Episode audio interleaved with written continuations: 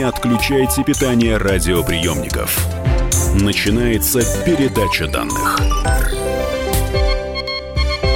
Здравствуйте, друзья! В эфире передача данных, и мы сегодня будем говорить про биопринтинг. Страшное слово? Угу. Но на самом деле ничего страшного, все все хорошо. Потому что...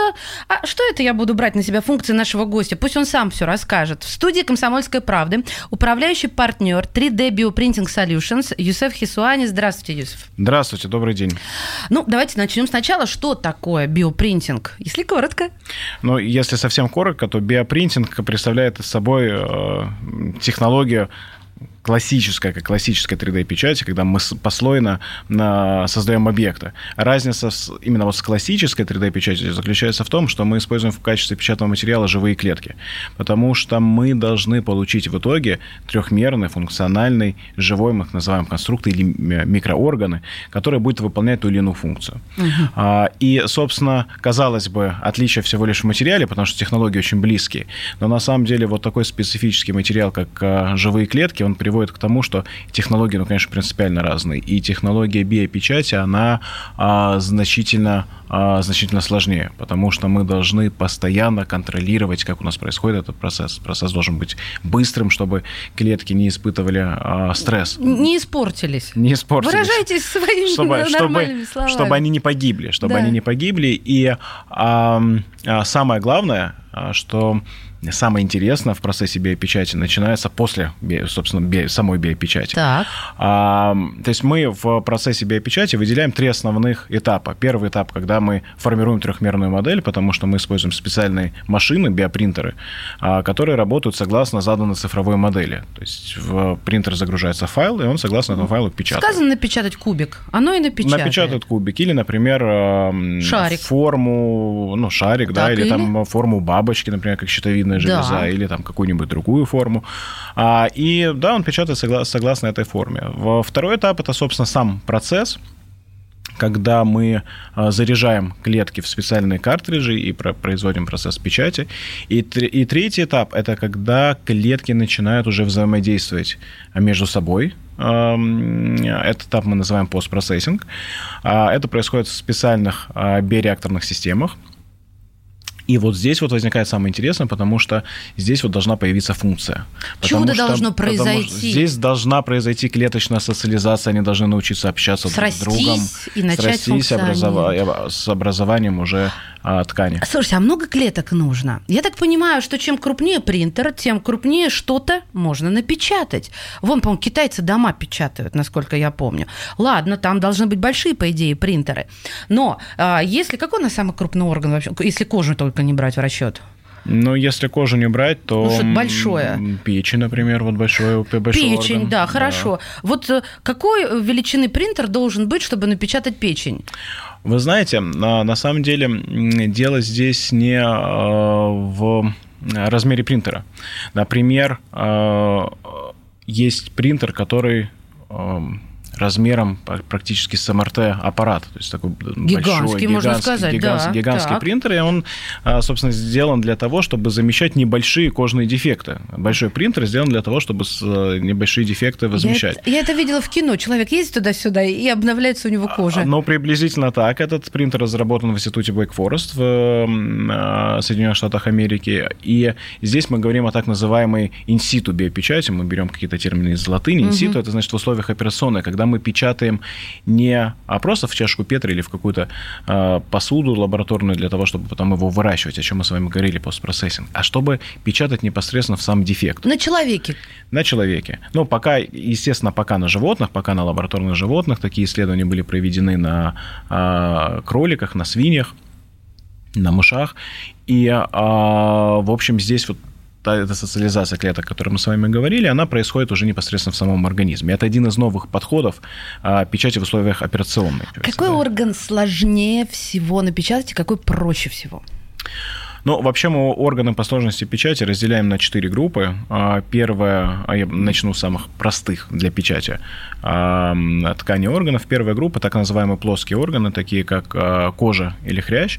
И на самом деле большинство работ, посвященных биопринтингу так называемых тканей инженерных конструкций, они посвящены именно этим двум направлениям. А, и достаточно много уже работ э, разных научных групп в разных странах мира, которые, собственно, а, показали успешность технологий на лабораторных животных в этом направлении. Второе направление – это трубчатые на полые органы, такие как э, сосуды, мочеточник, уретра. И здесь надо сказать, что тоже и такие органы напечатаны и успешно пересажены животным. Третья группа органов – это полые нетрубчатые, такие, например, как мочевой пузырь. Надо сказать, что здесь пока нету существенных успехов в этом направлении, если мы только не говорим о заплатках. Вот если поврежденный пол, нужно восстановить не полностью орган, а ну, это плоское, мы возвращаемся. напечатать заплатку. Плоская, да, да. Это, это восстановление функции полого органа, но тем не менее плоская заплатка. Mm-hmm. И четвертая группа – это так называемые паренхематозные органы. Это такие сложные органы, как печень, почка. Почка – самый сложный орган с точки зрения а, и наличия клеток, потому что в почке содержится больше 20 типов разных клеток. Очень сложная структура, очень сложная функция, много функций в почке, и восстановить эти функции достаточно сложно. И, конечно, на сегодняшний день а, такая глобальная цель всех тех, кто занимается биопринтингом, э, в частности, вообще регенеративной медициной, это, конечно, восстановление функции почек, потому что 70% а, людей, стоящих в листе ожидания на трансплантацию органов, это люди, которым требуются почки. Знаете, перефразировав известную фразу, не размер имеет значение, а объем имеет значение э, в 3D биопринтинге. А... В нашем случае функция. Хорошо, да. В вашем случае функция. Я понимаю, что это как э, э, форма и содержание. Да. Можно что-то создать, э, а работать оно не будет или не приживется. А, а сколько стоит биопринтинг? Или, знаете как, вот что самое там дорогое? Потому что, как посмотришь на цены, глаз нули собьется считать. Ну, самое, конечно, самое дорогое, вообще все новые технологии, они достаточно дорогие. Самое дорогое в биопринтинге на сегодняшний день это получение адекватного клеточного материала.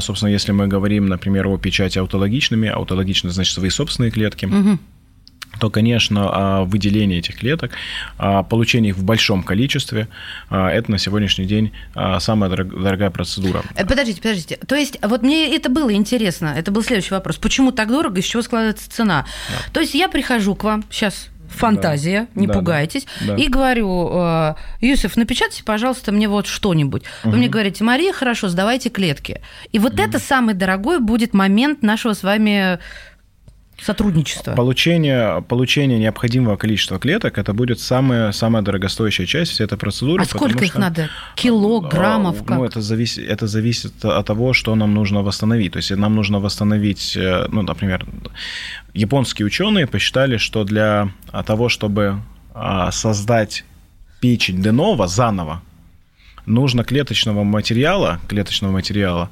а, стоимостью порядка полутора миллионов долларов просто клеточного материала. Чтобы так это же мой материал, я вам бесплатно его для себя же самой а, сдам. Дело в том, что клетки а, взрослого а, человека достаточно плохо делятся. И А-а-а. когда мы говорим про собственные клетки, мы говорим про технологию получения стволовых клеток а потом уже из стволовых определенных типов, например, из стволовых клеток мы уже получаем клетки печени. Это уже генетика тут, да? Это уже, да, это Уважаемые уже... старики и старухи, наши с вами клетки плохо делятся.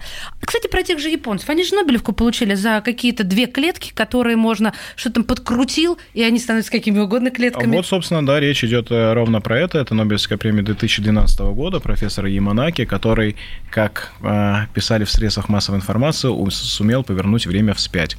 А он выделил а, клетки у взрослых особей, клетки кожи, а, активировал в них 4 гена, и получил, по сути, эмбриональную клетку, такую же, как у эмбриона. Мне непонятно это до конца. Вот в теории все ясно. А что мне от этого? Мне что от этого, доктор, как говорится? Из этой эмбриональной клетки уже он научился получать разные типы других клеток. То есть, по сути, взял кусочек кожи, а на выходе получил, например, кусочек печени или кусочек О. почки.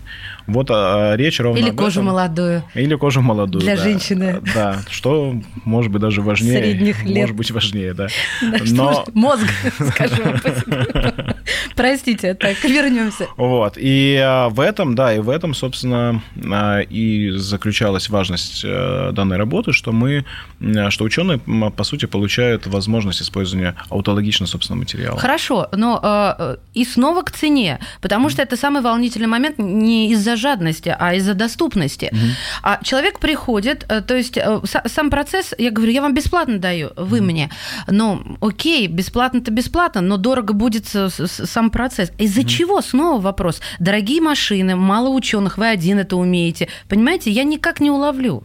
Но с точки зрения получения клеточного материала, мы говорим о том, что нам нужно активировать определенные э, гены, то есть это технологии генетического, э, генетического вмешательства, это наращивание клеточной массы, нужны определенные факторы роста, чтобы клетки росли, чтобы клетки питались, то есть нужно питание для клеток, нужны специальные биореакторные системы, Прям в которых они будут нужен. находиться. Угу. Конечно, нам нужно, чтобы э, что-то напечатать, нужен, собственно, материал, из которого мы будем печатать. И для в общем, технологии биопечати, сами принтеры, само железо, программное обеспечение, расходные материалы не являются на сегодняшний день самым дорогостоящим, дорогостоящей частью технологии. Друзья, обещаю вам в следующей части передачи данных выяснить, как это дело удешевить. Так что не теряйтесь ни в коем случае. Управляющий партнер 3D Bioprinting Solutions Юсеф Хисуани в студии «Комсомольской правды». Не отключайте питание радиоприемников. Идет передача данных. Он променял вечер на утро, чтобы вырвать вас из объятий сна. Он не зверг скуку и уныние и стал богом эфира. Максим Шевченко на радио «Комсомольская правда». Вы готовы встать вместе с ним? В 8 утра каждый понедельник.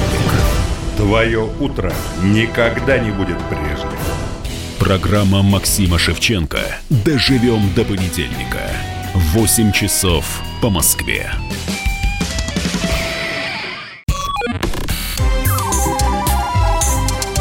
Не отключайте питание радиоприемников. Начинается передача данных. И снова здравствуйте. Мы в студии «Комсомольской правды». Мы – это Мария Баченина и управляющий партнер 3D Bioprinting Solutions Юсеф Хисуани. Говорим о печати органов. Это, знаете, так, если простым языком. Но вы-то занимаетесь как раз производством биопринтеров. Да. Правильно? Угу. Вот э, вы, как человек из этой области науки на стыке с бизнесом, угу. скажите, наша страна а, когда будет поставлять на рынок и вообще обслуживать своих граждан вот так, чтобы пришел в поликлинику участковую и все? И норм. А, ну, в участковой поликлинике будем надеяться, что принтер не будет говорить пациентам, у вас много, я один, и будет... И, будет, будет и наденьте будет, бахилы. Да, наденьте бахилы проходите, ложитесь. В 2014 году мы а, выпустили такой общий пресс-релиз с нашими ожиданиями, что первые органы появятся в клинике, будут доступны к 2030 году. То есть мы угу. это меряем горизонтами а, десятилетия. Где может пригодиться биопринтинг помимо медицинской Э, медицинских целей и фундаментальной науки. Угу. Вот нам, простым людям. Биопринтинг на самом деле сегодня активно применяется, скажем, фармакологическими компаниями, которые проводят исследования лекарственных препаратов на таких трехмерных напечатанных микроорганах. И это а, очень важно, потому что клетки в 2D и клетки в 3D, одни и те же клетки, ведут себя вещи, совсем да. по-разному, потому что все-таки наши органы, они трехмерные, они двумерные. Есть направления, которые вообще никак не связаны с медициной. Это использование технологии биопечати в пищевой, а, в пищевой О. индустрии. Есть так называемый food принтеры, ну, которые печатают там шоколадным кремом и так далее. Но сейчас используются принтеры для того, чтобы э, печатать мясные продукты. И я надеюсь, что уже к концу этого года мы напечатаем э, на Международной космической станции такие маленькие, маленькие мясные фрикадельки с э, да, использованием нашей технологии, нашего принтера, который сейчас установлен на МКС. В декабре прошлого года впервые в мире в космических условиях микрогравитации были созданы образцы ткани человека и мыши. Эксперимент удался изменился, образцы были доставлены на Землю, и теперь ученые проверяют функциональность этих тканей. И эксперимент продолжается. Я так понимаю, все дело в гравитации. Мы здесь используем э, немножко другую технологию, то есть мы не используем здесь классический 3D-принтинг, мы э, управляем клетками с использованием магнитных волн, в ряде случаев магнитных и акустических, то есть мы пытаемся управлять клетками звуком. Технология э, понятно каждому, наверное, еще с детства. Мы приблизительно по этой технологии собираем снежок. Берем снег и крепим снежок, собственно, с разных сторон. Вот представьте, что мы делаем это не руками, а звуком, например, или магнитными То есть мы как бы дуем волнами. на клетки чем-то там, заставляя их собираться в конгломераты. Собира... Да, они... И, и сразу в 3D получается. Да, и они собираются, да, они собираются сразу в 3D, а, и более того, они в этом 3D удерживаются, то есть они как бы левитируют, летают. Не а, раскатываются. Не раскатываются, mm-hmm. и ни к чему не прикрепляются, то есть там не к поверхности чашки. А срастаются они быстрее в, в невесомости? В таких условиях они срастаются быстрее, потому что когда клеткам не к чему прикрепиться, то, то они могут крепиться только друг к другу, они, соответственно, и быстрее сливаются. На сегодняшний день два основных лимитирующих фактора в биопринтинге а, и в регенеративной медицине, в общем, это, собственно, их два. Первое – это наличие адекватного клеточного материала, о котором, вот, собственно, мы с вами говорили. И а, второе – это как раз-таки питание на напечатанных или созданных объектов и проведение сосудистого русла.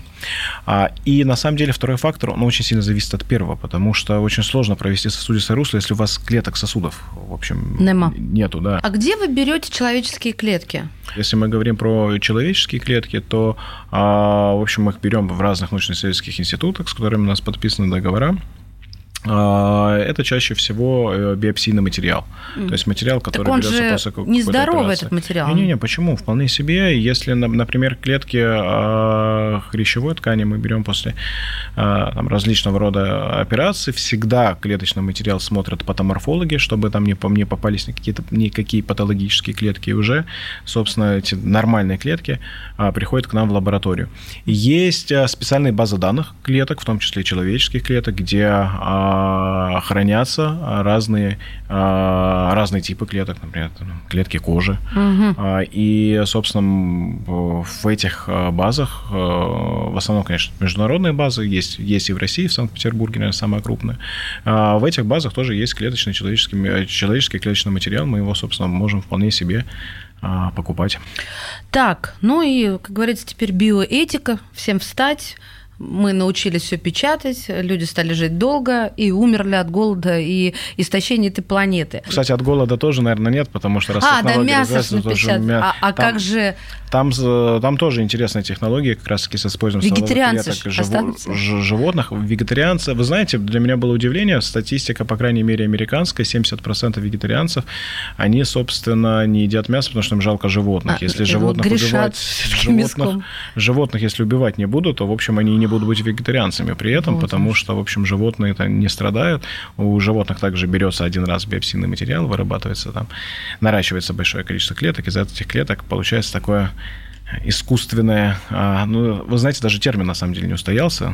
Да. А сейчас уже как только не называют, называли сначала лаборатория, тоже сообщество решило а, принять термин clean meat, чистое мясо.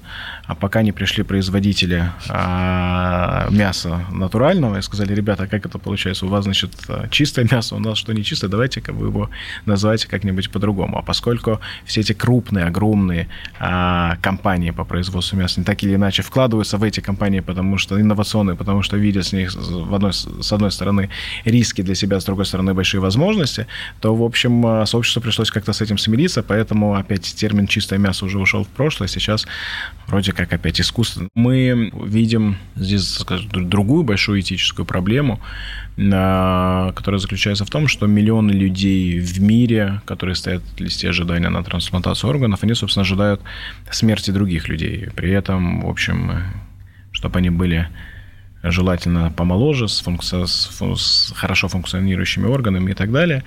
И, в общем, мне кажется, мы живем с, суще... с такой существующей большой этической проблемой. А мы должны понимать, что новые технологии а, в том числе приведут, с одной стороны, к решению каких-то а, каких-то проблем или задач, с другой стороны, к порождению новых.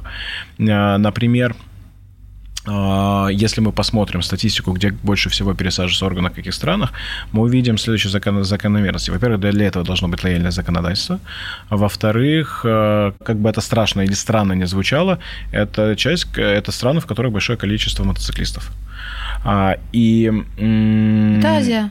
А, да. Не, вы знаете, это на самом деле э, европейские страны. Если смотреть на, на количество органов на тысячу населения, то самые высокие показатели в таких странах, как Испания, Черногория. Ух ты. Я думаю, что почему в Азии может быть меньше, а ровно потому, что вот первый фактор. А именно нужно еще иметь лояльное законодательство. Угу. Надо, надо, надо... А там оно лояльное? В этих странах европейских указанных, да, в азиатских не во всех. Угу. Вот. И когда мы говорим, например, сейчас много говорится о беспилотном транспорте, и в том числе о том, что беспилотный транспорт э, позволит снизить количество несчастных случаев на дорогах, мы прекрасно понимаем, что это приведет еще к увеличению потребности в донорских органах. Одна проблема Ох. порождает другую как говорится, будем решать проблемы по мере э, поступления, или я подумаю об этом завтра, когда невозможно решить сейчас. Спасибо большое. В студии комсомолки был управляющий партнер 3D Bioprinting Solutions Юсеф Хисуани. Спасибо огромное. Спасибо большое. Всего доброго. Передача данных успешно завершена. Не отключайте питание радиоприемника. Скоро начнется другая передача.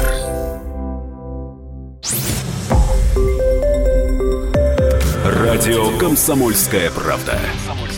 Более сотни городов вещания и многомиллионная аудитория. Керчь 103 и 6 FM. Севастополь 107 и 7 FM. Эм. Симферополь 107 и 8 FM. Эм. Москва 97 и 2 FM. Эм. Слушаем всей страной.